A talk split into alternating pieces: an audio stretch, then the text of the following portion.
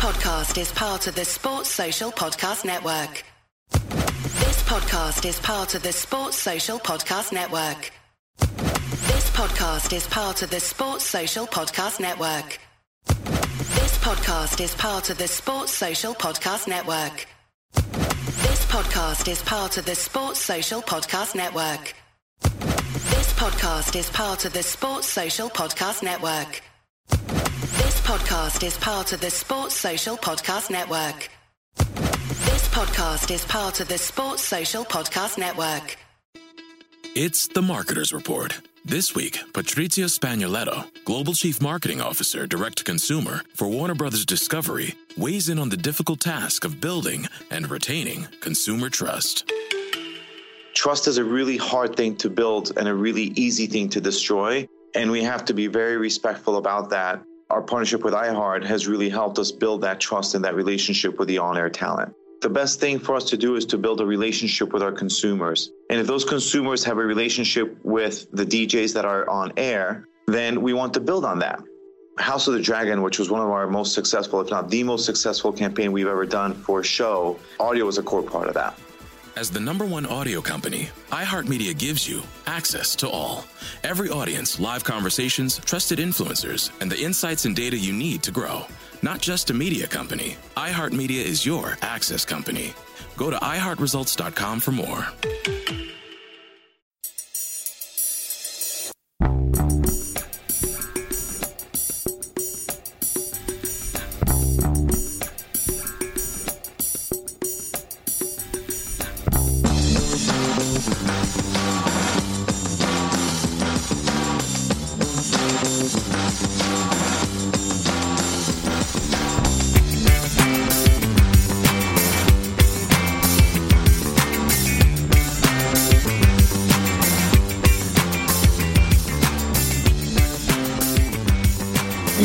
To uh, Celtic State of Mind. I'm Paul John Dykes, and this evening I'm delighted to be joined by the Burns family, or, or three of Tommy's kids, as well as David Carswell and Mark as well. Uh, we've spoken before.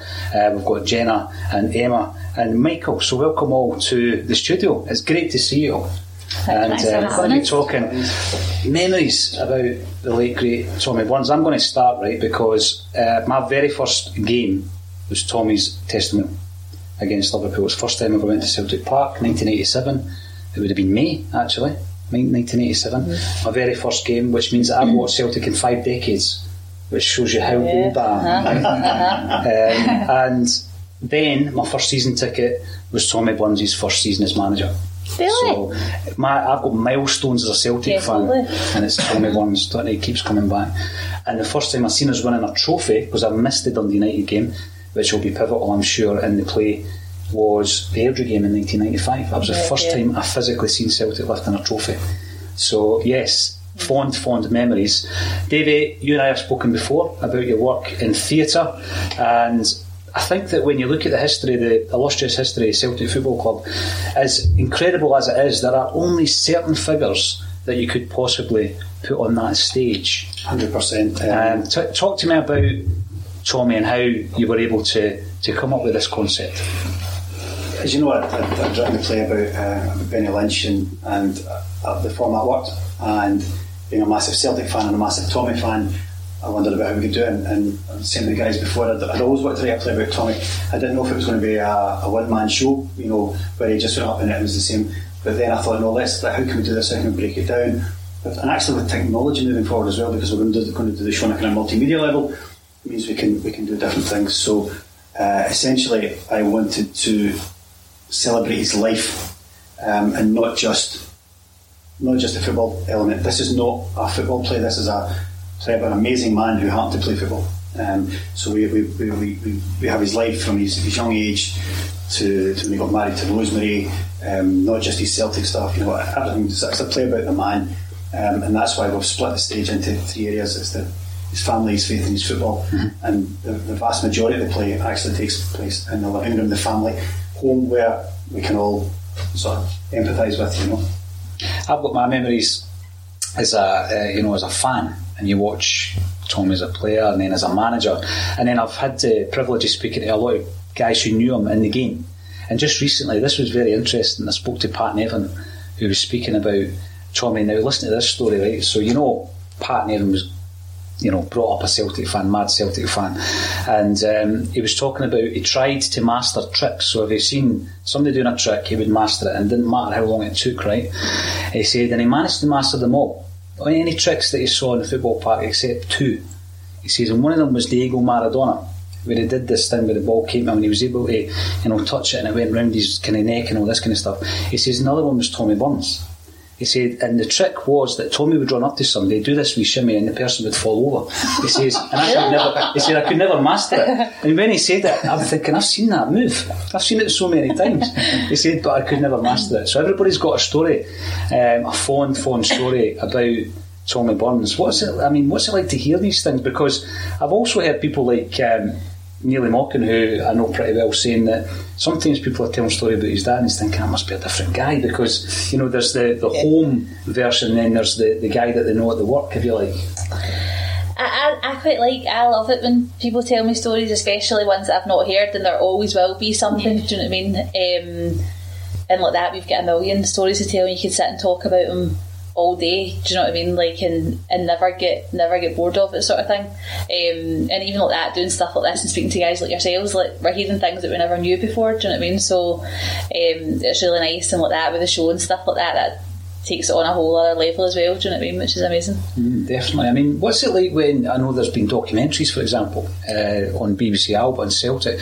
What's it like seeing the process of somebody trying to recreate your father's story? What's that like? Do you know it's weird because quite surreal of you, but isn't yeah, it? Because I think we just think that my dad was never he never brought his work home him, so it was always very much kind of like my dad was my dad. So to see people make such a kind of massive deal of him, obviously he's an amazing person, but his career and all that was I didn't know much about that. But I said to Davey actually last night we done a kind of interview and. Um, the guy said that quite exact same questions. Of what's it like seeing people that kind of it's just so surreal. It's almost like an outer body experience or something. It's just so strange. It's kind of almost as if it's like a different lifetime. Like, and we speak about that quite a lot, just about footballers, like in general, because obviously, like his playing career by the time we were sort of old enough to realise what was going on yeah. was kind of coming to an end. Do you know what I mean? I always think that, like, when you watch back like footage where you know his nose is like how it was when do you know what I mean before it was broken stuff like that, like it's almost looking like a different, like a different person. Do you know yeah. what I mean? And like, you think, God, how must that have been to have those like unbelievable highs and those moments that you look at even now, footage for like 30, 40 years ago, and think, God, that's unbelievable. And actually have been there, and to then go and you know, come into the house and the four kids running about, and do you know what I mean? It's just, it's quite difficult to actually get your head around yes. it. Do you know what I mean? Um, yeah, but it's I think you, you, you, said something earlier on about we're all about we're all about Tommy Story. Um, and as soon as I told anybody about this, every, everybody has a personal. Some of my personal Tommy stories are in here. Simple things like when I was at the ticket office, the old ticket office, you know, um, 20 years ago, 30 years ago, whatever it was now. And um, I remember I was in and it was quite a queue. Tommy came in, do had to do, do what I had to do. it. And then he just walked on down the queue. How you doing? Where you from? Oh, you've been waiting long here, you come on. So I saw this person out, you know what I mean? And uh-huh. it, it, just brought, yeah. it, it just, it was just nice and really funny and mm-hmm. very charming and what, not forced. Everyone was just amazing, you know. And getting back to your question about the guys looking at it, I genuinely have tried to think, right, if somebody came to me and wanted to write a play about my dad, how would I react? Um, and and and, I, and I've tried to bear that in mind when I'm dealing with the guys as well. That yes, this is the object of our love and you know, but it's, it's their dad, you know, and, yeah. and, and we're, we're, very fortunate that, that um, Michael's agreed to be executive producer on, on the plane. from a, from a writer's point of view, Lucky you do. but no, seriously, from a writer's point of view, it's been invaluable. Like literally, who better to tell us what Tommy was really like than when yeah. than, than not, yeah. not, just Michael, but obviously the, the, girls as well, and Jonathan in America and Rosemary, and it's fantastic. And when we were doing the audition process. Um, with actors come in and, and Michael, before before myself or even the, the, the, director could say anything, Michael was saying what we thought as well about the performances and and um, you know the, we've, got, that, we've got a boy called Liam Harkins who's going to play Tommy and he just blew me away in the audition, just blew me away and, and I, I, didn't want to say that because I didn't want to influence Michael Ah, or the director. And I wanted to just say, right, okay, you know, inside I'm going, right. But so I went and I said to the director, was giant, he just kind of nodded, and, and, I- and I said to Michael, and he went, yeah, it was good. And there were certain things that reminded me, certain mannerisms, and you had a discussion with Liam about, you know, there were certain things you did with your face and stuff. And so it's absolute gold dust having having that input, you know, to say, uh, and that will continue as we go through the rehearsal process and, and all that sort of stuff, you know. And it's, it's great having the, having the guys and, and being so supportive, you know. I actually said to Michael driving over, didn't I? I like, I can't actually believe we're 13 years down the line and we're still Yeah. doing stuff like this, and people are still. I mean, I was even on Twitter before I come like away here, and you don't need to scroll very far before you see a picture of them or somebody's talking about them. There was a guy on Twitter um, the other day, it was actually a Kilmarnock thread, and um, I think I screenshot it and said to the guy, was like, that, he's now my patron saint. I, I pray to him. Yeah. And I was just like that. And he would love that. He would And love he would love that. That would be his ultimate. Do you know what I I've mean? seen, But I've seen, I've seen a Killie fan call God. Yeah. So I've that's one of this is God, you know what I I mean? just thought that's mind blowing. So somebody actually praying to him. Totally. I would say as well though, like I definitely feel as if we shared them. Do you know what I mean? We Yeah. definitely did share them with everybody. Do you know what I mean? Like he would be up and out the door first thing in the morning, and then at night he'd be, you know, visiting somebody or presenting medals or like anything there was to be done, he would do it. Do you know what I mean? There was no Uh, uh, question. So So I heard that the, the, one of his most famous speeches when it was when he's been interviewed after the cup final, and it's not.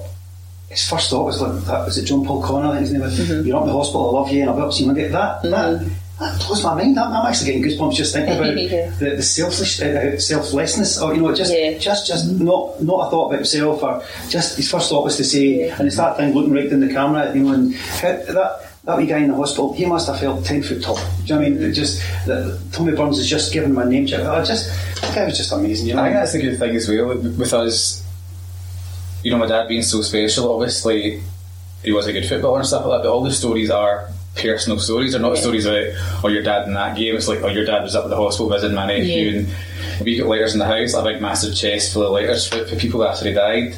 And you read through them, and every single person, I'm like, where did where did he get time? Like, Yeah, he where the was he? hospital, Uh-huh, these are doing made this, up. These stories are made maybe up. Caused massive fights with Philum, right? Like, one could come until 10 o'clock at night because he was in the hospital visiting whoever, wherever they had to go. Like, and he would never, never talk about it.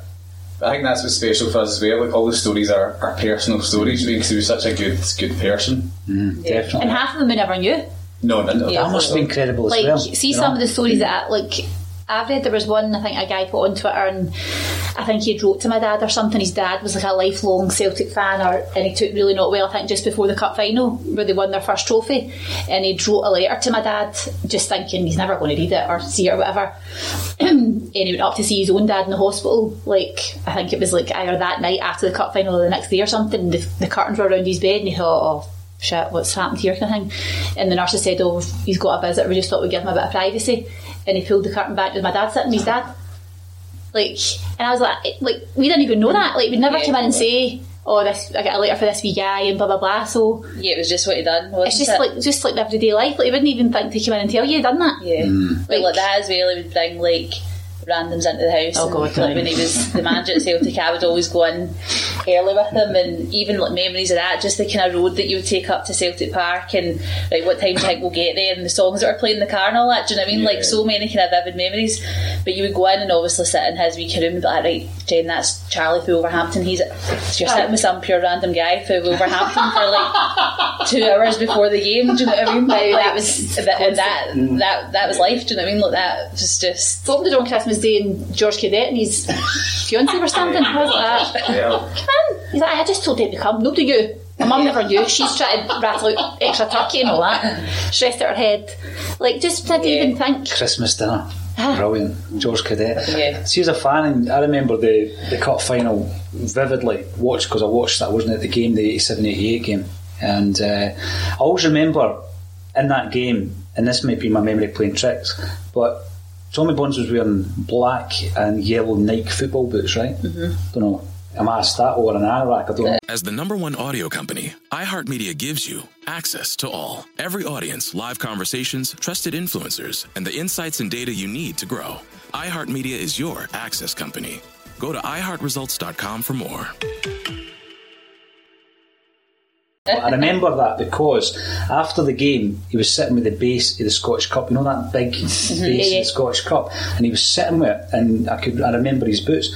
So I'm watching that as a fan, taking it all in, and then years later, I spoke to Frank McAvennie, and he told the story that um, Neilly Mochan uh, was looking for the base. He thought somebody had lost the base of the Scottish Cup. And then somebody says, No, Tommy's got it up there. He's just sitting up there with it.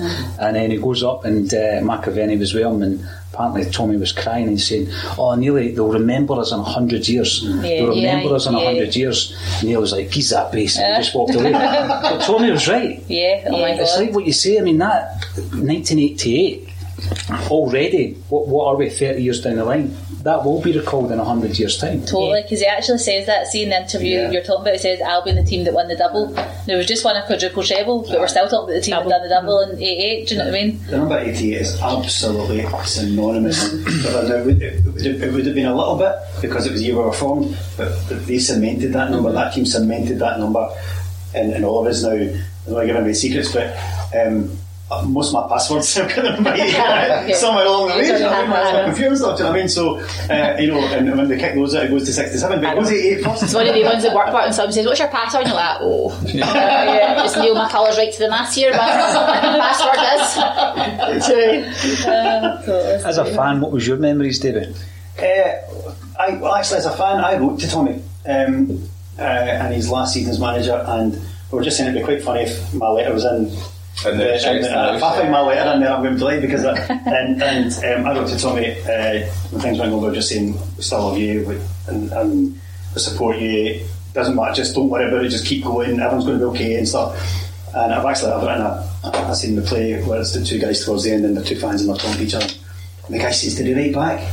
The guy says, "It's Tommy Burns. Of course he wrote back." And I got a letter back, and it's I don't have many regrets in life, but I, I wish I kept it. I don't know what happened to the letter. You know, it was a long time ago, and we got a nice letter back um, from him. You know, um, like I say, if we find that in that, You never know. That'd be amazing. Oh, but imagine. so that, that that was my, my memory as well. Being like the same time as the ticket office, you know, um, and just just being, you know, in that team. I Funny enough, I was, I was putting some pictures on the website today that Michael sent me.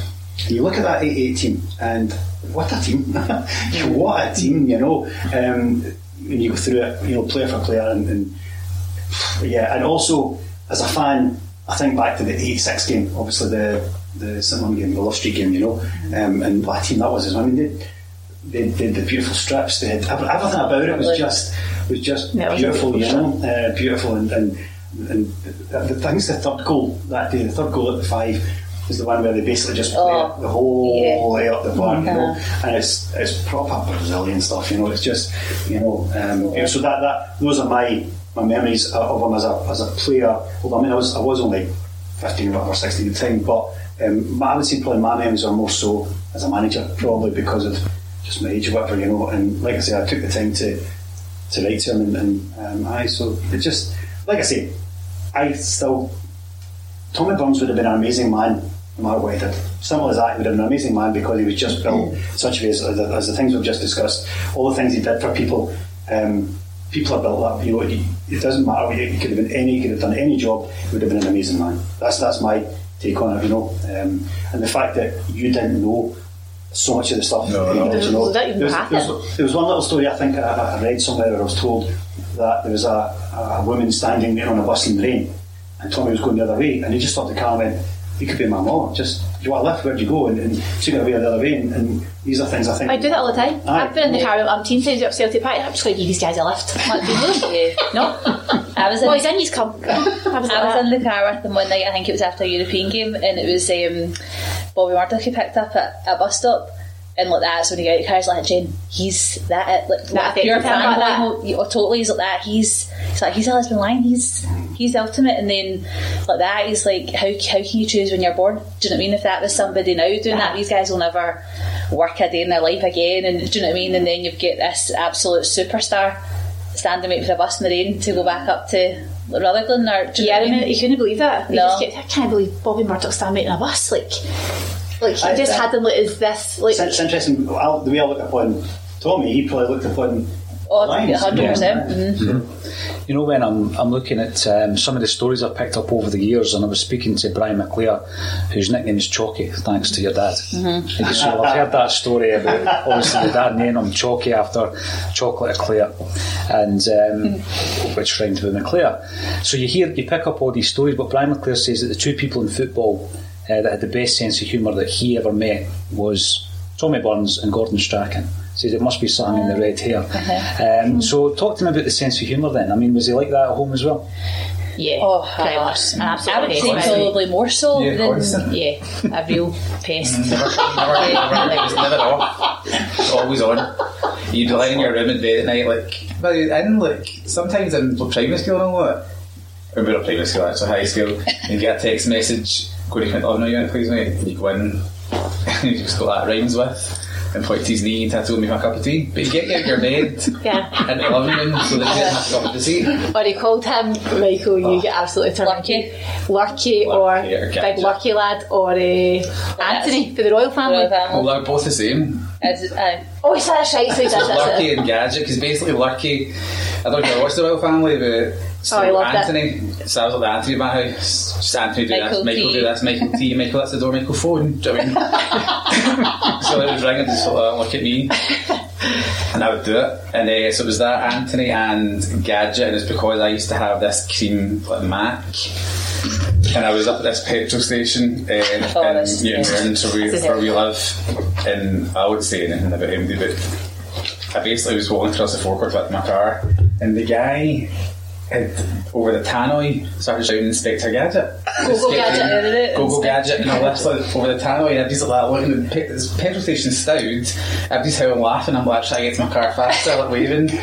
But, but we, very strange guy, actually, that guy. But obviously we've been there for years. Oh, he doesn't listen to this. I know. But they, no, it doesn't work there anymore. And um, it was one of those things like you'd go in and you'd be like, um, "Oh, Michael, mum's not in today. I see that I drove past you and the car's not there." Well, that kind of that kind of guy. But I never thought to shout across the forecourt Inspector Gadget, and my dad just caught into that. But so anything like that, my dad would catch on to. He would never let it go. So I, I got Lurky, Anthony, and, and Gadget. That was my my shouts. Did you, did you guys have any names or did you guys do? No, I No, you're Jen so. Ben. Yeah, I have, but Yeah. no, I don't. Uh, And was it true that you were you were named by the Celtic squad probably of the Yeah, you know, yeah, the sure. So I was born in 1985, um, and yeah, when I was born, mum and dad couldn't decide between two names, so it was Jenna or Victoria, and they took a vote in the the dressing room, and it was Jenna. you know, so I think it was like uh, it was like a so I don't know if it was like.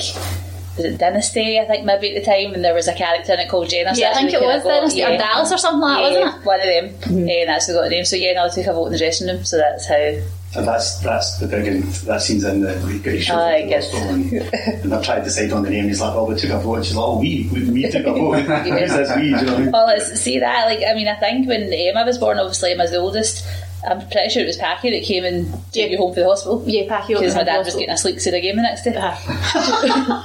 Aye. That's true. Packy. So that's kind of getting to laugh. There's been lots of times now where I laugh when it's inappropriate. Oh, So- but that, that was I literally. just, this was like so. I don't. You never even thought like. I think as well when mum, I think when she had you, um, he showed up at the hospital with two fish suppers. No, she, she said she was hungry. You didn't get something to eat and you came back with a fish supper. She's like, not a fish supper, just a baby. And him, and, him and the midwife sat and ate the fish suppers.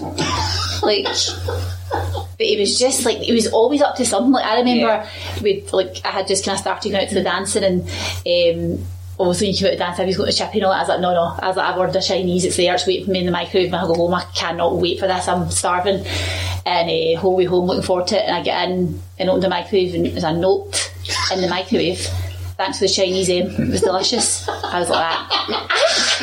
I was actually ready to kill him. Like, so looking forward to it, but stuff like that all the time. Like, just Yeah, an I, I think people always kind of uh, maybe like now after he's kind of passed away and you hear all these stories but I feel as if before people maybe looked at him as being quite serious do you know what I mean like especially when you'd see kind of um, what was it the, only excuse like at New Year and stuff Yeah. like that and obviously like, that was a kind of a caricature kind of version but the way he would speak and he was always quite kind of level and um, and he was like that. That was not him. Do you know what I mean? He was just a pure.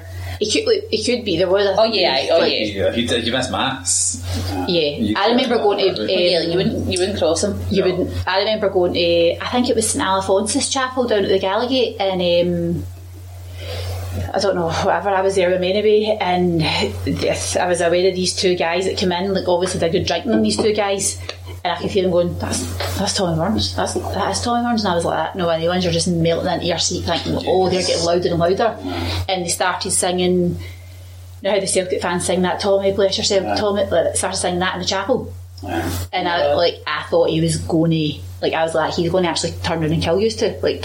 And it was one of the ones just sitting going, please God, please. I was like, I thought, what's he going to do here? Because it was out, you were in chapel, and that was his like very serious, you know. Yeah. And I, I don't, I think I've actually blocked it. I can't even actually mind what he done, but I think it was like, lads, like keep it down. I was like, I told me right, I like that kind of thing, just kind of shut up. But like, I could be like, he had a real serious side to him as well. Like, definitely. There's- the- I've heard some, some brilliant stories where he flipped it. Again, I'm similar to a lot of the great managers where he he, he, he would he would lambast somebody, but then Yeah. having to let he was your best mate. And the sounds that he kind of he did similar. I think there was a, a crack story about how was it you that grassed them up? Or was it you? that- no, it wasn't me. It was Jonathan. Jonathan, right. Yeah. Where, where, where basically it was like, okay, so you want to go to Mass or you want to go to McDonald's? And of course, McDonald's was picked.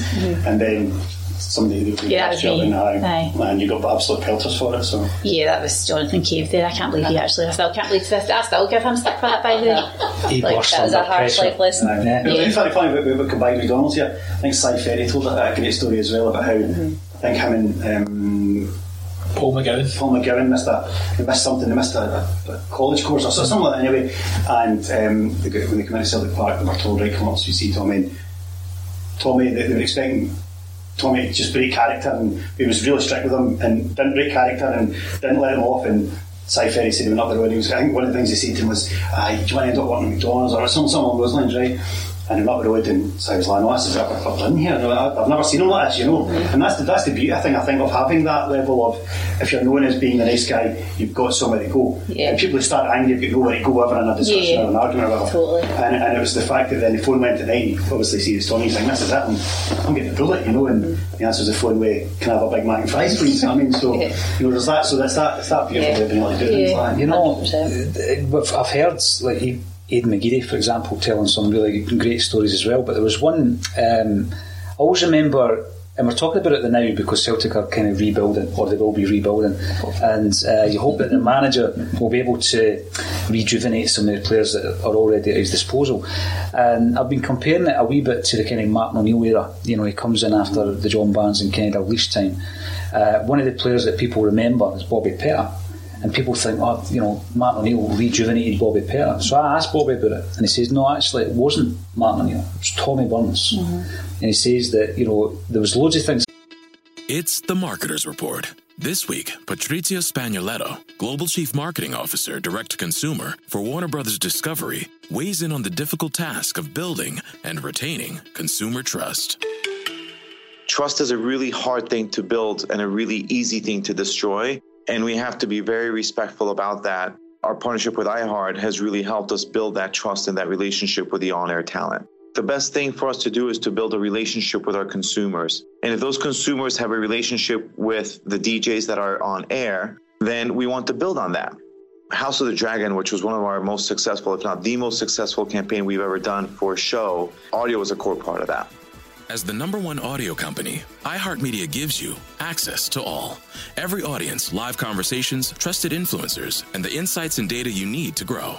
Not just a media company, iHeartMedia is your access company. Go to iHeartResults.com for more. happening in his life, Bobby. Um, and he just took his eye off the ball, couldn't concentrate. It was his form was rubbish. He says, but the one person that took me to the side and got me through it and spoke to me on a day to day basis because he identified that I was struggling was Tommy Burns. He says, so everybody keeps saying it's Martin O'Neill. He says, but you'll remember the six two game and the Ajax game and everything else. He says, but that was down to Tommy. That's funny you should say that because um, the Celtic Rangers game that was on the telly the other weekend, like you were saying that Stiliyan Petrov. Yeah, so I, I would never have thought. Like I was shocked to hear that. I've, Yeah, the start of the programme, like I just put it on to uh, watch it for the start.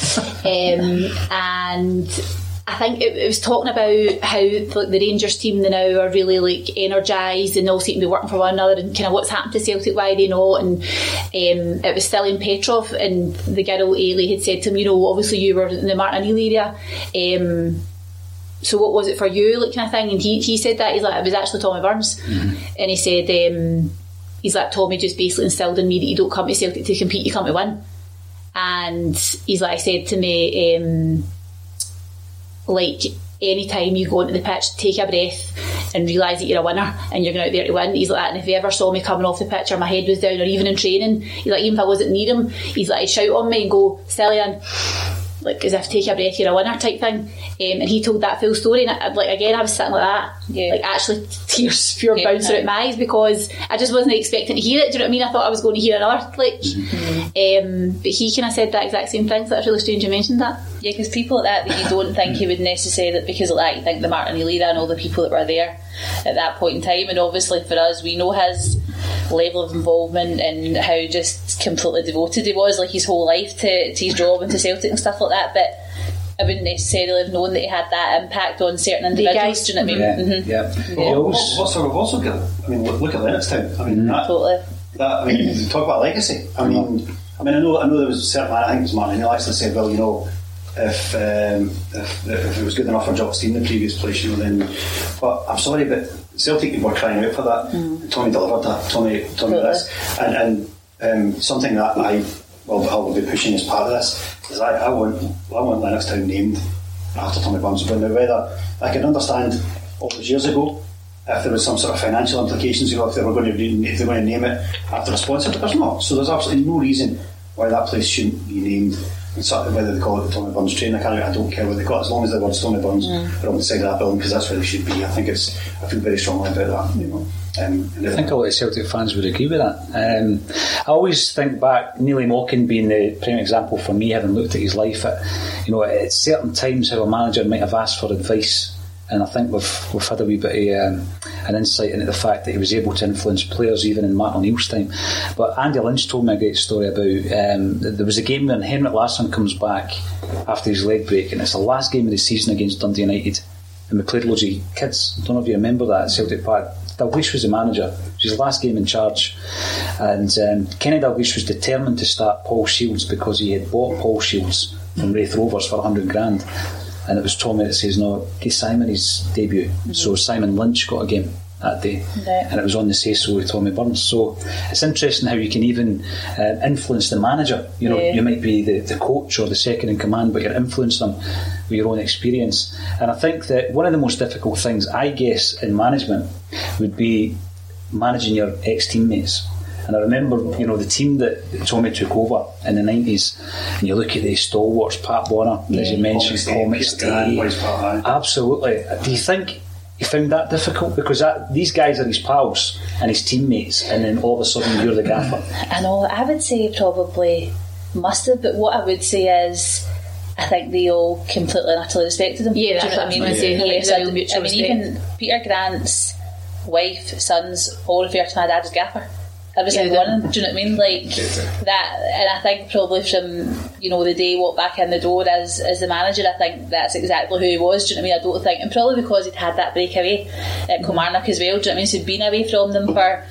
I think it's now even more difficult to make the transition from a player into a manager, kind of like straight away. Do you know what I mean? Um, like with the same team, but yeah, I mean, I, I think he was just totally respected by all them to the point that maybe not. Yeah, I would and I be think- but not as much finish as you maybe think it. Yeah, and I don't think he. I don't think he would just shied away from telling them what he thought. Like, like I don't think that was a problem at all. Like, and I think they can almost respected that as well. If he had something to say, he would absolutely say it. Um, I think as well because they were all probably quite like-minded people and they were all, you know, Celtic supporters. They probably played for played for nothing at that point in Yeah. time. Do you know what I mean? So they all kind of had that same.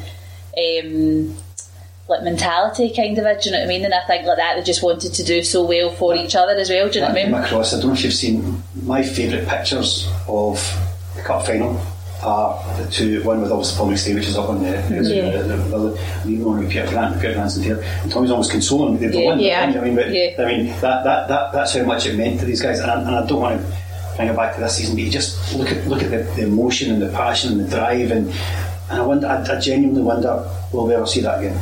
Will we see that again from from you know from from players? And, and let, even even bringing through own, will, will that ever happen again? Because will we ever have a Tommy Burns in charge of the, you know? Because if we're going down the route now of the Eddie Howe's and stuff like you know, how long will it be before we have somebody in charge that, that brings in the, the Celtic fan mentality? You know? I know. See another thing, um, all these wee tidbits of information you pick up. There's a guy called you may or may not have heard of him, but he played with Dunfermline, Falkirk, St Johnstone. A guy called Kenny Ward, right? And he comes from the villages like me in Fife, massive Celtic fan, and he was a sub or an unused sub in the replay. Again, he was with Falkirk at the time. Um, and he told me the story because a big Celtic man himself, and he says, you know, here's here's a wee example of the classic Tommy Burns.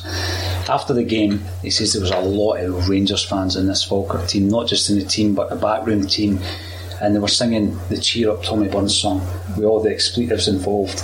And uh, at the top of their voices, after they beat Celtic and knocked us out of the cup, he says, and all of a sudden the door opens and it's Tommy. He goes in and says, "Well done, lads. Good luck in the final." He says, and the whole room. That makes you me feel heard so a pin drop. You know, know. but it's the way that he was able just to Totally. silence them with 100%. class. They must have felt Totally. awful. Yeah, You nail it but it's a touch of class, though, isn't it? Yeah, absolutely. Gi- gi- Also, given that wasn't just a one-off game in terms of he must have known he was under Yeah. massive, massive pressure at that point. You know, the coat wasn't should nailed. You know, so to show that level of class and control at a time when he, his world must have been. Because as we discussed, he, he, he loved going to Celtic Park as manager. Totally. He thought losing that um, must have been, and he's still, you know, I'm, I'm not I'm not the man he is, but I, I dare say I'd have the hood up and I'd have been at the door and running away from Oh, it. But he, totally. he confronted it by, by, by, with goodness, you know. I know. And he's, I remember he's him embarrassed them, isn't he? Yeah, oh, hundred percent. I remember him actually. I think he phoned like mum. Remember when he kind of got the sack, and I don't know. I've got a kind of vague memory, and like she was shouting about a lunatic. I think he, he kind of said, "Oh, they, they, they're trying to get me to go out the back door," and she's like, "You will not. Like you went in the front door, you're coming out it." And like obviously did kind of thing, but. Uh, When when was the last time you ever saw a manager leading a club ha- having allegedly failed, which he didn't, by the way, we'll come back to that, but, you know, going out the front door and being cheered? I know. Cheered by the fans. I do you know what I I mean? know. Usually there's a lynch mob, do you know what I mean? I They know they were there, we want Tommy, we want Tommy, we want Tommy, Tommy. And so, and, and there's a classic phrase, he's done nothing wrong going out the front door, do you know what I mean? But just to, talking about that, think about where we were before Tommy and where we were after Tommy. Mm. The expectations were completely different. You had you had Andreas Thom, Van Hooydonk, Di Canio, Cadete. He changed from essentially what we were a lot of journeyman footballers, Yeah. and he brought the vision in to, to make it the attack. Now, uh, I've seen a couple of clips where he says, "Yeah, I mean it's great having these four players." He said, "But we're four men down when we- when we're defending." But that's to the Celtic fans who didn't care because Yeah. you know, I mean, some of the goals and stuff. I mean, so from that point of view, so what? Yeah, okay, he didn't he didn't stop he didn't stop the the, the, the, the didn't stop them. But what he put in place, I genuinely believe was absolutely fundamental Yeah. in the success that, that, that we went on to have under him, you know? yeah. See the thing, and you might be able to shed some light on this, but on that point, Davey, right, two of the players that came in who were pivotal to stopping the 10 or winning the one, whatever way you want to look at it, mm-hmm. Craig Burley and Paul Lambert. Mm-hmm. Now, they were scouted during the time of Tommy Burns. And they were scouted to sign for Celtic prior to Wim Jansen coming in. Mm. So you're absolutely correct. I mean, these guys were identified. The other one I would have loved to have seen was David Ginola. Uh, Ginola. And uh, Remember he came because Newcastle came for a friendly, didn't they? Yeah, yeah. That's right. I remember seeing him. I mean, that you're just a couple of players off Aye. having that team that wins the league. You Of course. I think that was on the verge of happening though. Aye, aye. Yeah. And Yeah, that was the pure I don't know if I rainy tell the night. story that actually happened there with that. Fergus, Throw it Fergus, with their- uh, Fergus for all should. Aye. uh, so I always remember my dad saying that uh, literally the guy was on the verge of like signing, that he had him, and uh, Fergus came in and said, "Oh, have you ever have you ever seen Barrowfield on a, a rainy Monday night or something like that?" And that was it. Well, went to go and see Barrowfield, took him along. That was it. Deal off. Like, and my dad was like that. Literally, he was that away for doing it. So he said something about if you ever saw like Barrowfield on a rainy Tuesday night or something like that. I think my dad was ready to absolutely. I'd have loved to have seen him in the Oh, I box. know. I know. You know I that know. touch, that, that touch of class that he would have added to the team, and then you think of Burley and, and Lambert coming in and bolster it. Yeah, it's, it's, I'm, I'm without going all conspiracy theory on here. I mean, we know Hampton Farry, we, we Cadete, and we also disallowed goal. Do you know I mean, there, there are there are things that didn't go for him. That didn't go for him now. Um, I'll need to go and check my numbers. You're, you're much more of a starter than me, but the points total that Wim Jansen got it wasn't it wasn't a supersonic score. You know, it wasn't like a supersonic point score. So. You, would would Tony would, would Tommy's team have won? Do you know I mean like if you actually look at the points achieved? You know, so yes, it was great, obviously fantastic to, to, to win the one as you say, but was it the was it the outstanding achievement that, for example, we've just seen the season gone by, we would absolutely horrendous season. So were, were we bad? Were they good? Do you know what I mean? So um, whereas you know, again, like, I, I, I've not done this, I'm probably should go do it. Look at compare points totals and go right. Hold on, would Tommy have won the league? They won more points the previous in the season where we only lost one game. Aye. Yeah, we won more points that season. Aye. So when you're looking again, it's a great man that's able to bridge the divide. You know, and when you look at the relationships he had with Walter Smith and Alan McCoist to name but two. Um, I mean that that's incredible when you're talking about a legacy as well. I mean even in this day and age, the bitterness that goes on um, between the two of Glasgow's big guns, and I think the fans you know, it's been quite bitter recently, I think, you know, and a lot of that's down to social media and people thinking they can say and do anything they want on that platform. But for somebody to be able to bridge that gap is, is a special, special thing. I mean, um, were they just these pals, Alan McCoist, Walter Smith? Yeah, so I kind of feel as if, like, see at the time of his funeral, and obviously they carried the coffin with, I think, George, Danny, Pappy, Peter. and Peter. Peter. And um, I think there was this kind of big thing made about it, almost as if it was this Show like of- gesture Yeah. made on purpose to. It absolutely wasn't. Like they were there in their own right, like that, as his as his friends. Do you know what I mean? Um, and obviously his close friends out of football, like um, like John Jarvis, Michael McElhaney, Cass, like all these kind of like close, like good pals. Um, and then like, oh, I'd kind of all them to when we got to the grave, like kind of lower, lower his body into the ground, sort of thing. So everybody kind of played their own role because he touched so many people. Do you know what I mean? But they that certainly wasn't a kind of you know something that we were thinking about at the time. Well, that would a gesture to bridge the, the. Not at all. Like that was they were there because they were his pals, and I think it's unbelievable them. laughs. Oh, yeah, love like, you adored can, them. Do you, you know can what I see, you can see what you meant to them as well. You see, you see the footage of McCoist crying outside the Mm-hmm. chapel and stuff like that. I mean, you can tell. Totally. I remember being in the car with him one time, and I don't know if they did they leave Scotland to go- go back to Rangers, the two of them, or something. And uh, he's like, I'm phoning these two idiots now, and he would get the phone out and all that. And it must be their, their voicemail or whatever. He's like, Where am I in this dream team? He's like, Where am I? Like, he's like, leaving me. He's like, Where am I in this dream team? I left him this big like, vo- voicemail. I don't even know if it was Walter or Al. I don't know which one of them got it, but one of them got a good five minute voicemail anyway. Um, but aye, he just thought they two were great. I think he was a real pest of they two as well, to be honest. Yeah. Especially Water. Oh yeah, I think he was what were babysitting. Yeah, Like, yeah, do you know what I mean? pretty much, aye. You know, when you think about the music, Mac the Knife, and I've, you know, I was at one one event, you know, the Tommy Burns Supper in Edinburgh. I went to one, and it was just a tremendous evening and just a great experience. Uh, and obviously, there's that moment of the night. Um, how important was music to him? Very. Oh, yeah, it was a big, Yeah. it's a big Very. Always on in the car because do you know you put a song on and Alexa Lady were in house working and it was uh, Don't Let the Sun Catch You Crying which is Gerry the Pacemaker isn't it? Yeah. Yeah. But Emma said Alexa play that song Gloria Estefan I was like why are you playing that version? That was so stupid and she's like you hear it and the intro is different and I was like oh my god it took me like right back Yeah.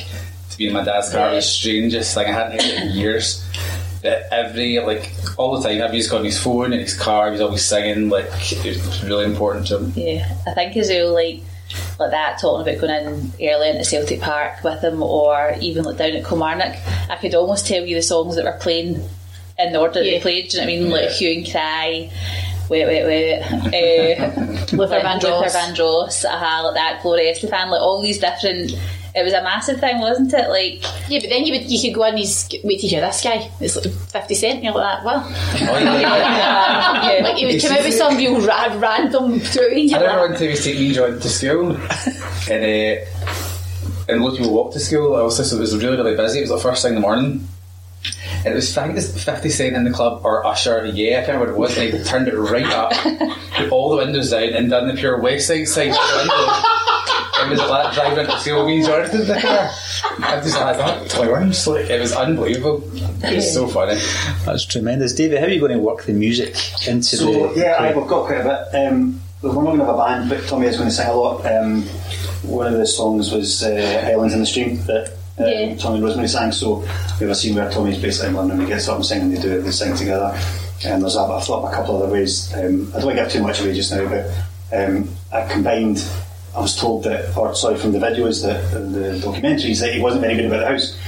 So we have him, for example, with the Hoover, and he's trying, he's trying to do a good thing, but he doesn't know how to work a Hoover. Oh, he's- he literally doesn't know how to work a Hoover. Literally so, that. he's, so, he's, so he's clowning about with it, and then he just breaks into "I want to break free." Mm-hmm. For example, do you know what I mean the, the, the Queen song? Do you know what I mean so? And, and, he, and he sings about that, and then Rosemary comes in, and it turns out it wasn't plugged in and all that stuff. So, so I'm trying to, I'm combining aspects that of his personality Yeah. that I can then bring. Yeah. Okay, and so even if he's not, even if it's not a full song in a scene, if I've got him doing something, he's singing. Do you know what I mean? You can just be. Yeah. Do you know what I mean? So, Yeah, you- a you know I mean? And that, so that way all the way along, so there'll be a lot of singing. There won't be. It's not musical by any manner of means, but there will be quite a lot of singing. Like Yeah, even if he's just doing stuff, he's he can be just be singing that, you know, and we'll pick the songs that the guys tell me, the Luther Vandross stuff, all that, you know, and we'll. Yeah, he was terrible in the house, wasn't he? There's, there's, He a, there's the wedding scene. I've got I've got this song that's the the first waltz, that kind of thing. You know, so we'll get the so there's there's a lot of that stuff. You know, my, my understanding is that did it not become was Mac the Knife not a thing that Celtic fans expected him to sing and therefore he sang it, or, or was it genuinely?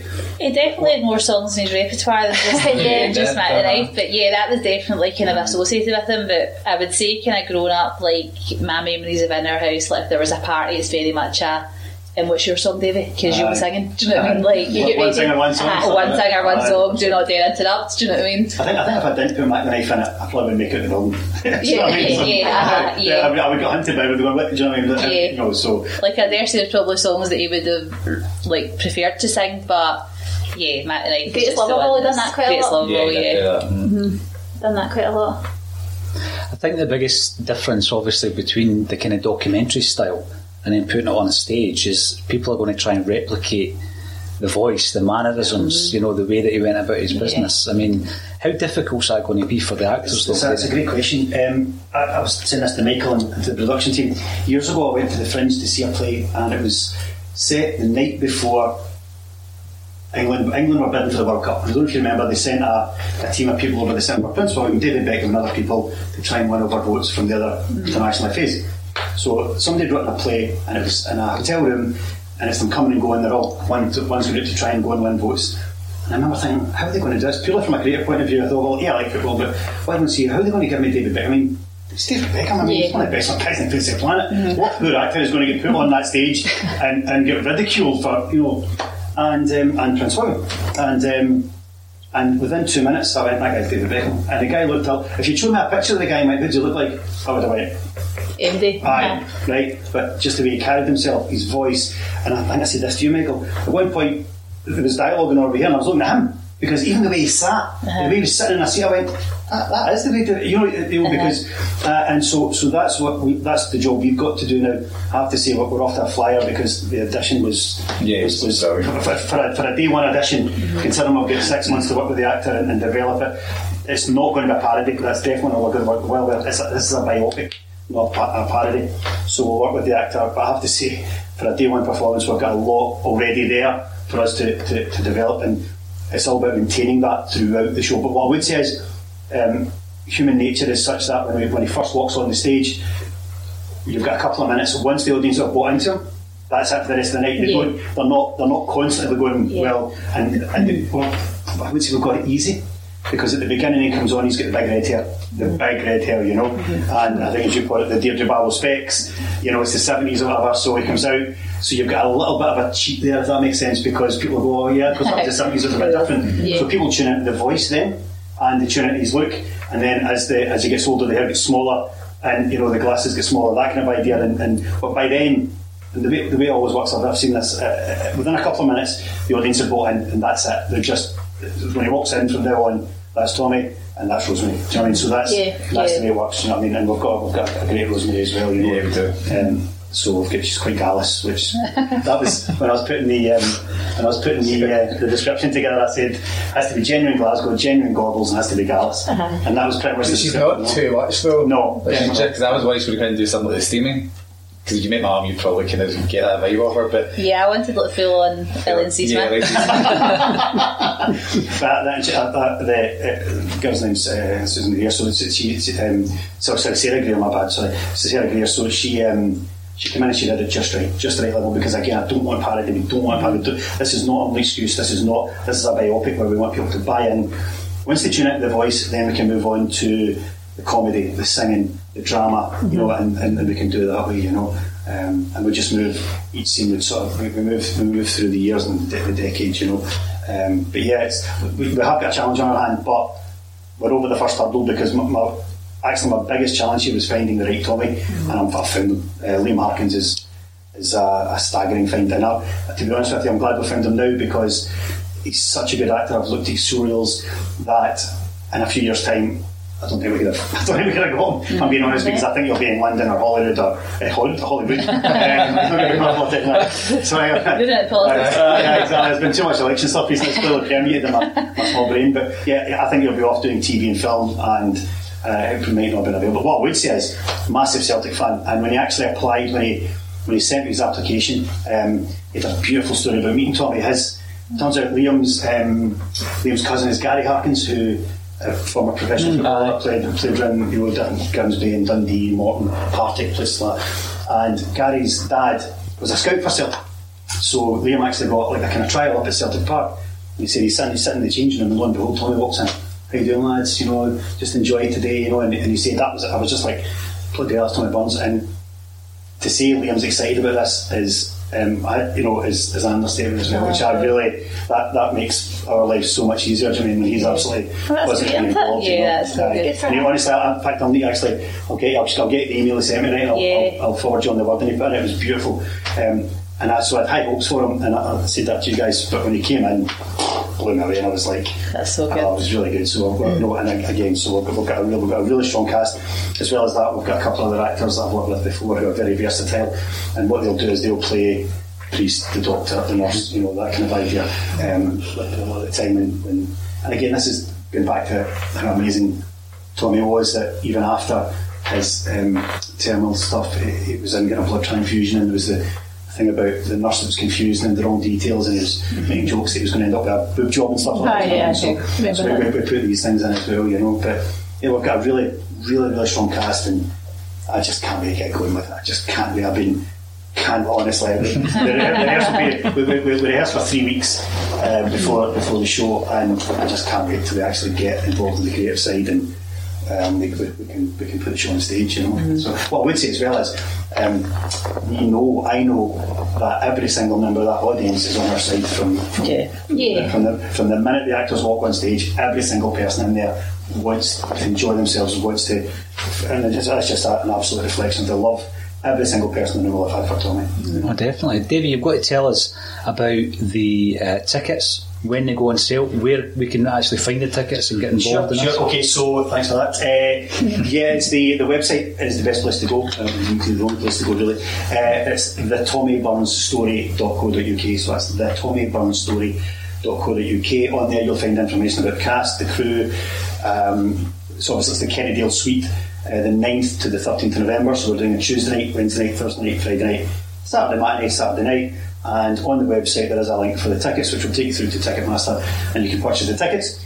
Um, when you purchase the ticket, you'll get an email confirming it with the code, etc. Thereafter, you will then receive a, uh, uh, your allocation of seats, kind of thing. And if you the order, the sooner you order, the closer to the front you'll be. Um, we had to do a little bit of a difference because obviously the Kerrydale Suite's not set up um, Yeah. as a as a theatre venue, so you can't select your own seats. So therefore, the sooner you order, I will simply place people nearest the front, if you know what I mean. So that's how it's going to work. So again, that's the, the tommyburnsstory.co.uk. And we're on Twitter uh, at Burns Story. So we're on there as well if anybody wants to give us a follow on there. So, And we'll have the links at the bottom of the video as well. Yes. Um, but thank you all for coming through to chat. about you. Thanks for having us. Um, it's been an absolute enjoyed it. pleasure. Thanks for joining us on Celtic State of Mind. thank, Thank you. you.